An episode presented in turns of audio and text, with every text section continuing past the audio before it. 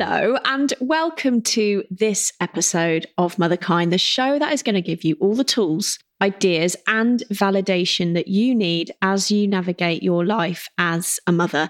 This week's guest is the incredible Roxie Nafousi. She is a best selling author and manifesting expert. It's the second time Roxie has been on the podcast, and you all loved our first episode together. So I can't wait to share this one with you. I love how open Roxie is. And in this episode, we talk about how just a few weeks ago, Roxie ended up in an ambulance after temporarily losing her sight, and how that was the wake up call she needed to approach her life very differently. You are going to learn in this episode a really important skill, which is how to get out of exhaustion and burnout, even when you're exhausted and it feels impossible. So you're going to learn that and so much more in this episode. Here it is. Oh, Roxie, I am so excited to have you back on. We were just saying, I can't believe it's been a year since we last chatted. A lot has happened. Feels like we've stayed connected through that time. But I really wanted to open by talking about your experience of burnout because something that I really appreciate about you is that you're so honest and vulnerable with where you're at. And I think there's just this sense that once we get into self development and we learn some new tools, that life's plain sailing. It's not the case. And I think so many mums listening will relate to that feeling of wired and tired, to feeling exhausted, to spinning too many plates and not knowing where to turn. So tell us about what led to your burnout, and then we'll talk about how you've moved through it. Well, thank you. And also, I'm so happy to be here. I've burnt out a couple of times over the last year in quite a significant way. In January this year, I felt like I was on the verge not to sound dramatic, of like a mental breakdown. Like I felt incredibly unstable. I was having panic attacks every day. I released my second book, Manifest Dive Deeper, and it was this launch week and it was supposed to be this incredible moment, you know, the second book, a year to the day from the first one coming out. And I remember going to the launch event and before the event having my makeup done having a panic attack in the chair and then getting there. And i was so kind of out of it with anxiety. And then i had to do a speech and i just sobbed the entire speech.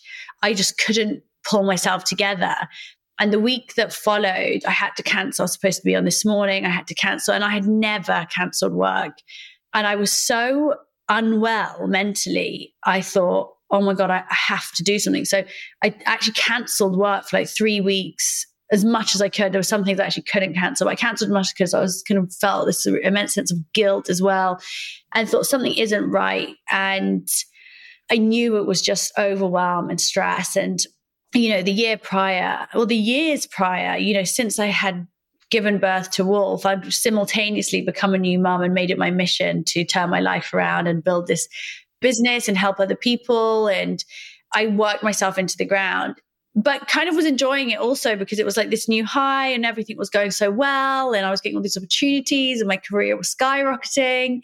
But ultimately, it came at a cost, a very personal cost. And so I kind of dedicated the next few months from sort of, I would say, February onwards to really trying to find some balance, to heal. I was clearly still being triggered by some really old wounds. I still had some much deeper, deeper healing to do. I had a, like a quieter summer. And I have to say, I felt this immense sense of peace. And I was more present with Wolf. And I thought, oh, this is what life can be like when you're not working yourself into the ground and trying to be a mom at the same time. I was like, this is really nice. And then Wolfie stopped nursery and work ramped up. And I think I was triggered by that January sort of breakdown. And all of a sudden, the overwhelm, the anxiety all came rushing back. And it kind of culminated in this moment. It was just a couple of weeks ago when I was feeling very anxious in the week prior. And I was watching TV with Wade. And all of a sudden, my vision starts going. And I was like, oh my God, what's happening? Uh, I can't see. I can't see. And then he's like, oh, it's okay. You just need to calm down. Just wait a second. And then I start hyperventilating and I start having a panic attack. And he says, you're just having a panic attack. You need to calm. So I do my breathing. I know now really, you know, how to get myself out of a panic attack quite quickly. And after the panic attack, I still can't see. And then it transpires. Then basically, my speech starts slurring, my face starts drooping, and then my entire left side of my body is completely paralyzed. I cannot move anything. So, of course, we call the ambulance. I'm convinced I'm having a stroke. An hour later, the ambulance arrive, and by the time I'm at the hospital, I have movement again in my arms. And so we knew it was this special type of migraine, and it wasn't a stroke, thank God. But for me, this was a real wake up call that we cannot continue at this pace of exerting ourselves to such a high extent without our bodies catching up with us. And, you know, it could have been so much worse. And thank God it wasn't, but I don't want to get to that point. And so I've done a few things since then, but one thing is every morning I'm meditating for 10 minutes on this bed of nails. It's like an acupressure kind of little mat you can get from Amazon. It's not expensive. I've been working with functional medicine doctor, getting the right supplements to help with my hormones, to help with my stress hormones. And all these little changes, I feel like a new woman. I feel like I have so much more energy to do it all. Like at the moment, Wade's away. I'm single parenting. Plus, you know, I'm launching the book and it is busy, but it doesn't feel overwhelming. There is a difference. I think when we're feeling that overwhelmed and we're feeling easily frustrated, anything sets us off. You know, anyone's listening, you'll know you're more irritable. You have less patience for your children. You have less patience at work. It's a lot because we can't be doing that much all the time. It's not healthy. And we do need to stop and say, what changes can I make to try and look after myself better? You're so right. And I think something that I often forget is the emotional bandwidth that it takes to mother and parent in a present way. And it's so easy, you know, every time we contain a tantrum or we soothe a fear or we deal with a problem, or for me, it's like breaking up a sibling fight, that takes a toll on my nervous system. And I need to keep reminding myself of that. I cannot be the type of mother that I want to be and work at the pace that I want to work at without, as you say, there being a consequence.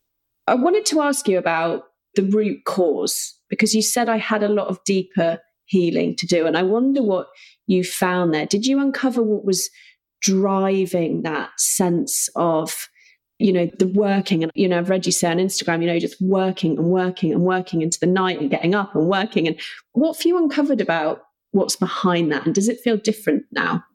I think that in my journey, you know, I had many different kind of traumas growing up and obviously then found drugs at 18 and quickly fell into an addiction. And I had this kind of like years and years of pain and low self worth. And then I found manifesting and I began quite quickly to turn my life around.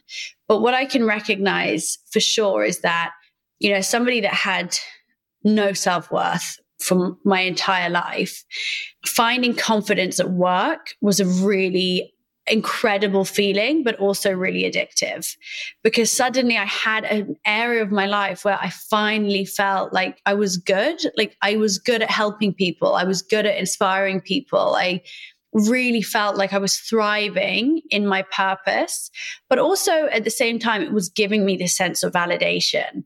And so I think that, and also at the time, me and it was just a strange time with the pandemic and everything. And so I was probably escaping a lot through work as well.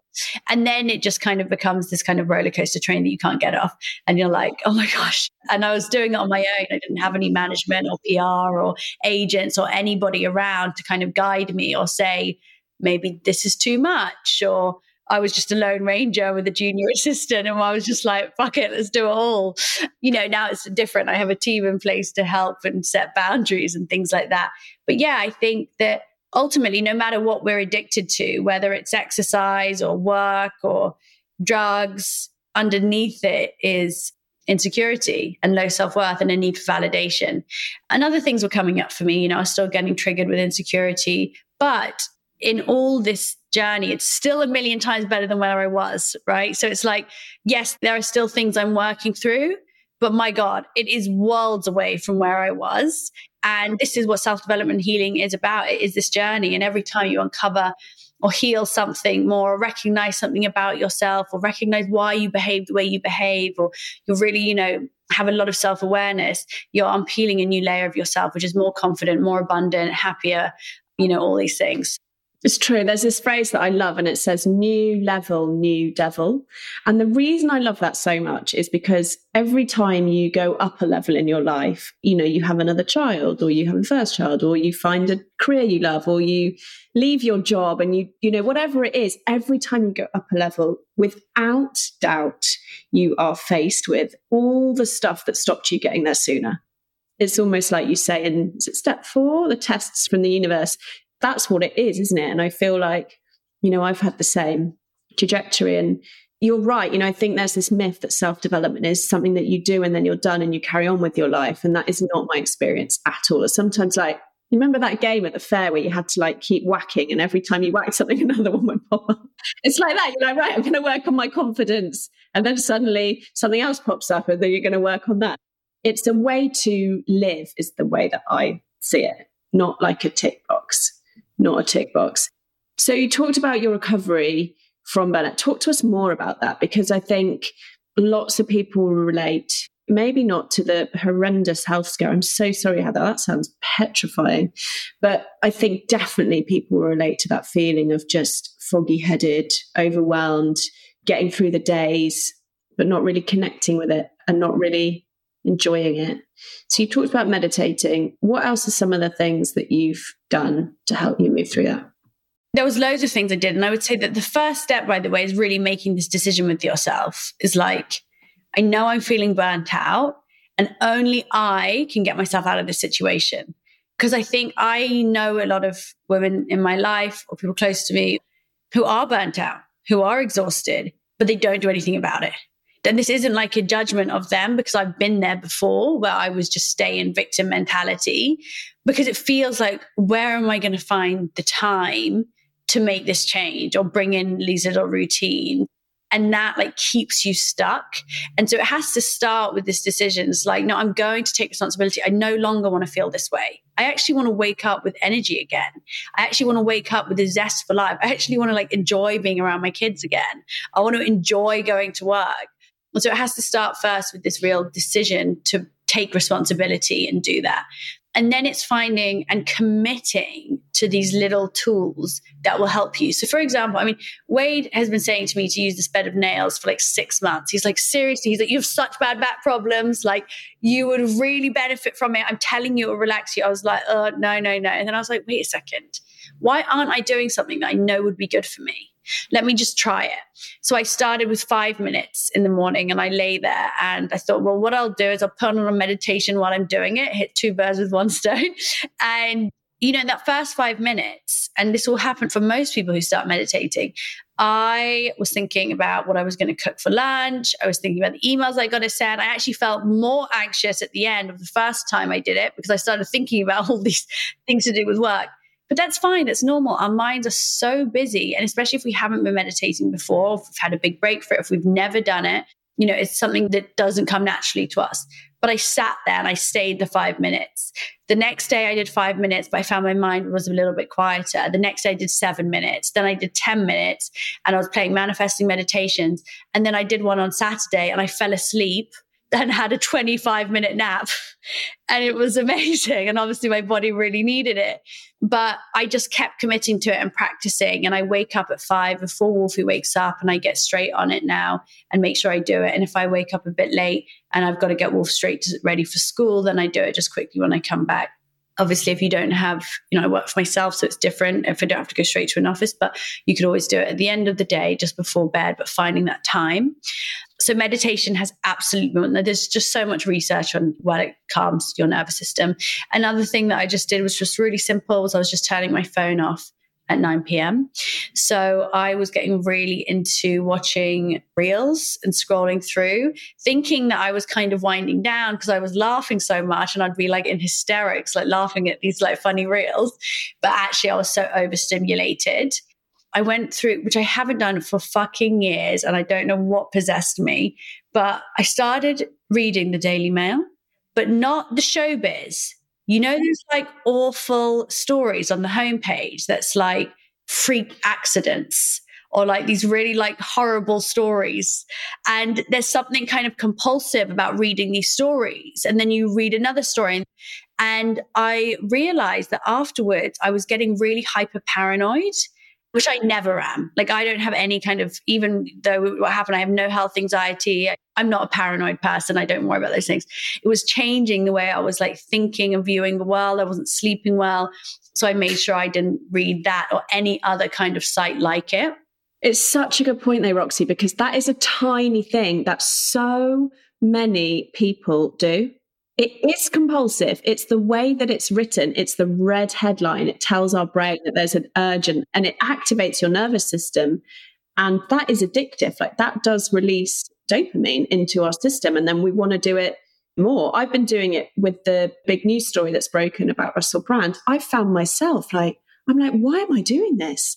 I need to just stop this. This is not good for me. But I think that's the moment when things change, isn't it? When you go, it's almost like you wake up did you have that experience? It's like, what am I doing? Oh, it's like one thing that really got me is I was scrolling through my phone and Wolf was next to me watching TV. And he goes, Mummy, who's that baby? And I was like, I don't know. I don't know. I'm looking at a random baby that I don't know. and the fact that he's asking me, it like really put it into perspective. And I was like, no, I need to fucking chill on the phone. So turning my phone off at 9 p.m., and I charge it on the other side of the bed. So it's not the first thing that I look at when I wake up either, it has really helped. As I said, supplements have been incredible for me. I've actually had my hormones tested, which I know is quite an expensive thing to do. So not everybody has that access, but even looking at different supplements that can help you with your hormones or different foods that can help you metabolize your estrogen. There's loads of research on it, even things like broccoli or, you know, supplements like ashwagandha and things like that. So I've been taking lots of supplements. I have set really good boundaries at work. So again, I know that I have the privilege to be able to do this, which not everyone does. But I realized that one of the things that was making me so anxious, and then everybody will have that thing, they know the thing that causes them the most stress. For me, it was like the constant influx of emails. It was like hundreds a day. I also have this tendency, like, I can't not reply. So I get involved in every minute detail of everything that's happening. And so I sent an email to all my teams and said, please take me out of all email chains. Everything goes through Drew. And it's been a game changer because I can just sit with Drew and you know go through everything I need to go through, and I'm just can actually use my time so much more effectively and not have everybody asking me questions all day. So setting boundaries, and me and Wade have been doing this like four hour. Sometimes it's not quite four hours, sometimes it's two, but a little swap on the weekend. So I'm like, okay, you take some hours for yourself. He goes to the gym, does a sauna. I go do a class have a smoothie, just have a couple of hours to myself. All we need, honestly, all us mum needs is like two hours to ourselves, and we're like brand new. I think it's so underestimated the nervous system impact of being around young children that we love because it's constant. They need us constantly, rightly so. You know, and even when they're at school, we're not switching off. Like you or I would stop this instantly if we got a call from our schools. You're always on. And I think yeah, that's completely underestimated. And tell me about boundaries because I think that is something that almost universally mothers listening to this struggle with. It's hard to work out what they should be, what's okay. And I think the hardest thing about setting boundaries isn't setting them, it's holding them when other people start reacting to them. To tell us what you've learned about setting boundaries, because I think that's foundational for avoiding burnout. You know, I think that essentially a boundary is just putting something in place that allows you to prioritize yourself and your well-being.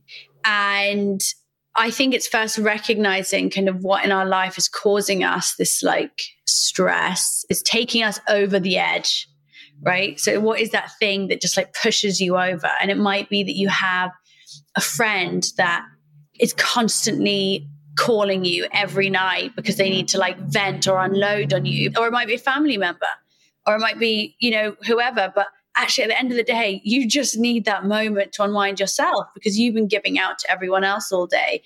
And I think you know, people will set boundaries in different ways. Everyone needs different boundaries. But I think it's essentially just recognizing that you deserve to put them in place and it doesn't make you a bad person or rude or unkind by saying no to somebody or by saying, actually, I don't want to do this. Actually, I don't want to go over to your house on the weekend for a play date because I just want to have some like family time and or I don't want to go for dinner, or I don't want to talk to you on the phone right now. I don't want to go through a million WhatsApp group texts and have to feel I need to reply because I need that time to myself. And say it to yourself, use it as an affirmation. You know, I honor my needs. I am deserving of self respect. I deserve to put myself first. You know, remind yourself of that. Yeah. And I think that's where it gets hard with boundaries because if you've come from, you know, where you and I have, which is really low esteem, you need a certain amount of esteem to set a boundary. Because if you don't have it, what used to happen to me when I first started is I'd set a boundary, say no, and then the other person would go, Really? Oh, come on. And I'd go, Okay, then. Because I didn't have that sense, that really strong foundational sense that I am allowed and worthy and deserving of choosing what I do, regardless of other people's reaction. I think those of us who, you know, were people pleasers as a result of that low esteem, it's quite a hard pattern to break, isn't it? This show is sponsored by BetterHelp. We all carry around different stresses, big and small. When we keep them bottled up, it can start to affect us negatively. And therapy is a space to get things off your chest and to figure out how to work through whatever is weighing you down. Therapy is just an incredible, safe, non judgmental space. I absolutely love it. So if you're thinking of starting therapy, give BetterHelp a try. It's entirely online, it's designed to be convenient, flexible, and suited to your schedule, which I think as busy mums is what we all need. Just fill out a brief questionnaire to get matched with a licensed therapist, and you can switch therapists anytime for no additional charge. So get it off your chest with BetterHelp. Visit betterhelp.com slash motherkind today and get 10% off your first month. That's betterhelp, H-E-L-P dot com slash motherkind. Absolutely. I love that. Somebody wrote actually on one of my posts, no is a complete sentence. And I was like, oh my God, I love that. Like you can just say no to someone without having to come up with a million excuses. Like you can just say, no, I can't, sorry, you know, and that's enough. Yeah, it's the over explaining, isn't it? I'm always, I still do that. I still, I'm really good at boundaries, but I can still sometimes over explain. Yeah.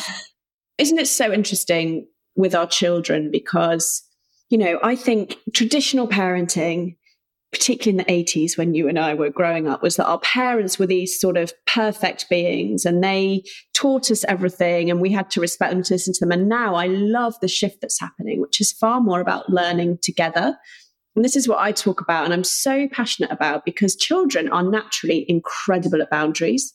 Like if my little three year old doesn't want to put her coat on, she's not worrying about people pleasing me at all. She's like, I am not putting my coat on. And I love that. And I love how you talk about in the new book, which is for children, about how, you know, actually a lot of these qualities in our children and in their confidence, in their self belief are there. And what we have to do is really help intentionally turn the volume up on those for them. Can you talk to that and why you wanted to write a book for children? You know, when I look at my own self worth and I speak to, you know, hundreds of clients or people I, you know, work with or talk to, it's kind of universal. And we know that our self worth stems from our childhood. We know that. We also know that, you know, there are statistics that 41% of children now struggle with their mental health. And so there is this real sense of, I think, urgency that if we want to make a difference to the generation that is coming, you know, and to our children's generation, then we have to be able to do things differently and be able to equip them with tools that can help them to build resilience, feel more confident, know how to manage and process and understand their emotions, all these things that none of us had growing up we didn't know any of this. It's so funny. Like even now, I notice because I've obviously been doing this work with Wolf from very young, who kind of say to me, Mummy, I am feeling very angry right now. But he really knows. And he's like, I'm sad. And I said, What do you do? And he takes a deep breath and his little like inhale, exhale, you know, and it's so sweet. And But my God, if I'd ever said, you know, there'd be absolutely no way I could have had that kind of communication with my parents, you know, Iraqi immigrants, very different upbringing. But I think that, you know, if we can get them young at an age where also, you know, this book is aimed at age eight to 12. You know, for me, those were the years, and I'm sure for you as well, where, you know, you suddenly really care about what your friends think, what your peers think, what your teachers think. Like you're so influenced. And now we add on social media on top of that. It is terrifying. And I think that, you know, those first five years of our kids' life, you know, we have quite a lot of influence over them. You know, we can kind of shape them a little bit and, you know, they're with their favorite person. But then once they get behind the school gates or they get behind a screen, we don't really have that influence anymore. And so I really wanted to create something which would give children tools to help themselves. So it's not you trying as a parent trying to say to your eight, nine, 10 year old, hey, you should try this because they're not really, how much are they really going to listen to you? They stop, you know, you're not cool anymore. But if they can learn it for themselves, actually, that's going to do them a lot more good. You're so right. When I think about the difference, we just didn't have the skills. Like, I think emotional literacy and mental health just weren't in the lexicon. They just weren't understood or talked about. And that is what I see, you know, as just one of the biggest shifts of our generation. What was it specifically? You know, and I know so many mothers like, I really want to raise my children with confidence and esteem because most of us didn't have that. We really didn't. What are some of the things that can really help instill that sense of confidence in children, especially as, as you say, you know, there's so much pulling them away from that confidence on social media and peer pressure and all of it. What is it, do you think, in essence, helps develop that? I think it's the constant kind of reminder for them that they are enough as they are. And I think this is what it kind of comes back to. It's like we want to fundamentally build a belief system that we are enough. Because for most of us, we don't believe that. We're constantly trying to be something different to be enough, to be popular enough, to be liked enough. But if as young as possible, actually we can kind of instill this belief in them that you're enough just as you are, I think that is the most powerful thing we can do. Now, as parents, I think how we can do that is to be very careful with the language we use around our children. Look, I'm not a parenting expert. Like, this is just my personal opinion. So, if anyone doesn't like it, please don't feel you need to listen to me. But I think it's really easy for us to do little things like, let's say your child spills something or has an accident and we're like immediately frustrated, let's say because we're burnt out. And I'm not saying any of the parents listening will be doing this, but it might be like, why did you do that? Oh, you're so careless. You're so this. You're so, why don't you take more care? And I think it's this kind of like, you're so, or you are this, or if we even have a child and, you know, we're in a group of friends, I heard somebody saying this actually on Instagram. I thought was so good instead of saying about your child in front of other people, oh, she's so shy. He's always like this. He's this. You know, when we start to label our children as things, I think that has a really negative impact because, you know, they start to believe it. And our belief system is through which we view and experience the world and, and eventually leads to who we become. So actually just being mindful of how we're describing our children to them and making sure so instead of saying you're so careless, it's like that was slightly careless would even be a better thing to say. But then, more importantly, it's about equipping them with tools that they can use to build their confidence themselves, like affirmations, you know, such a powerful one for us to use even as adults. But imagine using that from the age of eight or younger how incredible if you keep saying those positive statements to your subconscious I am enough, I am strong, I can be anyone I want to be, I can do anything I want to be. And also encouraging that feeling that they can be whoever they want to be. You know, that any dream is worth having rather than putting our own fears or insecurities onto our children. Yeah, it's really interesting, isn't it? Because what I've noticed is since I became a mum seven years ago, I made it my absolute mission to change my relationship with myself because I know, and you know, the studies back this up, that the way that we speak to ourselves becomes the way that we speak to our children, becomes their inner voice. So Dr. Nicola LePera talks about it isn't the inner critic, it's the inherited critic. And I just feel like if ever when there was a bigger motivation to change the relationship with ourselves, it's that. Because I know that when I used to drop a cup, I used to say it to myself, maybe not out loud, oh God, you're so stupid. Oh, you've done it again. So it's not surprising. It's really hard to have that going on internally and then not have that spill outward, isn't it? You know, of course it's possible, but it's harder Absolutely. And also, our kids are always listening to us. It's subtle. You see a picture and you're on the phone and your kid's around and you think, oh, God, I look gross in this picture. Or like, you know, you start saying these little things. Actually, they're picking up on it. So I do think as well, such a big part of this is leading by example. So if your child is, you know, reading Manifest for Kids or in self help, and as an adult, as a parent, you know, invest in that too for yourself so that you can do it together I love this idea of learning together because I feel like we didn't have these skills or tools taught to us. Not many of us did. So I'm learning them, you're learning them, we're all learning them. And then it's learning them together. I love that idea. I'm really into it because yeah, that's what I'm doing with my girls. Like together, we're learning to navigate our emotions because I don't have a clue. You know, often they're better at it than me. Like they can have a tantrum and move on. You know, I haven't learned that skill yet. I still hold on to it. What are you still learning? What are you still trying to get better at modeling? I'm definitely still trying to get better at the way I speak to myself. I think I'm still getting better at not taking things personally. But I feel like every month I make strides because I'm very, very committed. So I'm really self aware and I'm really happy to own up to parts of myself that maybe are not proudest of and really actually work on hey, why do I always react like that when someone says something like that to me? Or why is that the thing that I think? Why is that the narrative I put on it? you know, why does that frustrate me so much? Because it wouldn't frustrate someone else, you know, and actually exploring it and that kind of self exploration makes it kind of enjoyable. You know, so I'm not judging myself going, oh my God, why am I still like this? It's going, hey, why am I like this? And how can I like improve on that and do better and be better?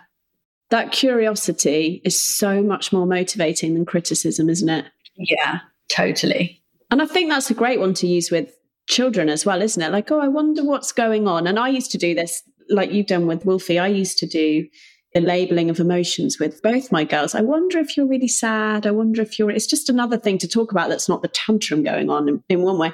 But now they'll do it. Jessie's saying, will come up and say, I'm feeling really angry. I'm feeling really frustrated. And it just blows my mind because it took me until I was, you know, 35 to be able to have an experience in my body, put a label on it, move through it, and then get curious about it. Like that's like a real skill. And she's doing it. It's mind blowing for me, the first step of Manifest for Kids is understanding emotions. So in the book, I go through six emotions anger, sadness, guilt, fear, worry, and embarrassment. And I give them toolboxes of how to express it, which is self validation, and ways that they can process it and move through it. So with using affirmations, I give little like really mini simple breathing exercises that they can do to breathe through it things like a worry diary, all these amazing little tools. And at the end, I ask them kind of put down like all the tools in your emotions toolbox. It's really interactive throughout as well. And I think worry is just a massive one, isn't it? Worry is surely the precursor to, you know, what we would call anxiety in adults. How do you help a child who might be worrying a lot, you know, worrying about starting school, worrying about friendships, just worrying? Well, there's loads of tools within the book. So in Manifest for Kids. The worry toolbox, we have Say It. So, this is all about like self expression, how to identify what you're feeling and what you're worried about. There's a breathing exercise, which of course is key, especially like, you know, when we're, like you say, worry is kind of the precursor for anxiety. And what's the best way to deal with when you're feeling anxious? Breath work knowing how to breathe through it.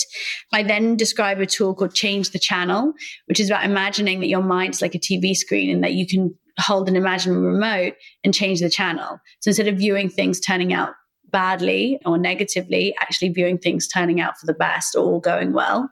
Another one of the tools that I put in there is about challenging the worry. So I give them little questions to ask themselves like, is it true? Do I know it's definitely going to happen? Is there another possibility? A fifth tool is finding a solution. So, okay, if there's something you're worried about, is there a solution that you can come up with now to help you? because as we all know, I did that one works for me all the time. You know, if I'm worried about something, I'm like, okay, if this happens, what can I do about it? And then I feel better. And the sixth one, which is my favorite, is a worry diary. And this is about writing down and dumping all your worries and letting them go. So it's a little like journaling practice for them. And as well, I talk about then how worry is also kind of similar to stress and what stress is. And there's loads in there for worry. I mean, I was just listening to that thinking, that'd be amazing for adults as well.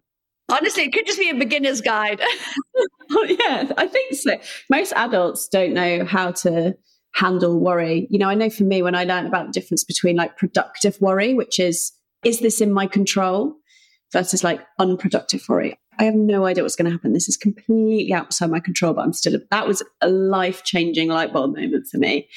Oh my gosh, I just love that you've done this kids book. I think it's so needed and I've got a copy and it's just beautiful and it's so accessible and I was taking Jessie through it who's 7 last night and I think we're going to do it together because I love that idea. So thank you so much for writing it. And I always ask the same question at the end, which is if you could give just one gift to all the mothers in the world, what would that one gift be and why? It would be the gift of self love because I think that mothers in general, I, f- I genuinely feel this sense all the time. Like every time I have a long day, you know, nobody sees you. Like mothers are like unsung heroes. Nobody's there to say well done for like everything that you do. And every time I think, gosh, today's been hard, I think, oh my God, think about all the moms doing this. All the moms doing this day in, day out. Nobody's nobody says thank you. Nobody recognizes it. And but what we're doing often is criticizing ourselves for not being good enough or not doing enough. And actually, I think if we just had a little more self love and compassion, we would realize that we're doing fucking great. Amen to that. Someone said to me once, being a mum is like being a defender on a football team. No one thanks you when it's all going well. It's when you mess up and you let a goal through. Everyone jumps on you and criticizes you. I was like, so true. That is true. We're just holding it all, holding it all. Oh, well, Roxie, thank you so much. I've absolutely loved reconnecting. And you know that I love the work that you do in the world. When is Manifest for Kids out? Next Thursday, the 28th of September. I'm so excited. Me too. Oh, thank you so much. Thank you so much, Zoe. So lovely to chat. So that was the episode. I hope you really loved it. If you did, can you do me a favor and do one or all of these three things? The first thing is subscribe, hit that little blue button. It makes such a difference to how many mums we can reach with the show.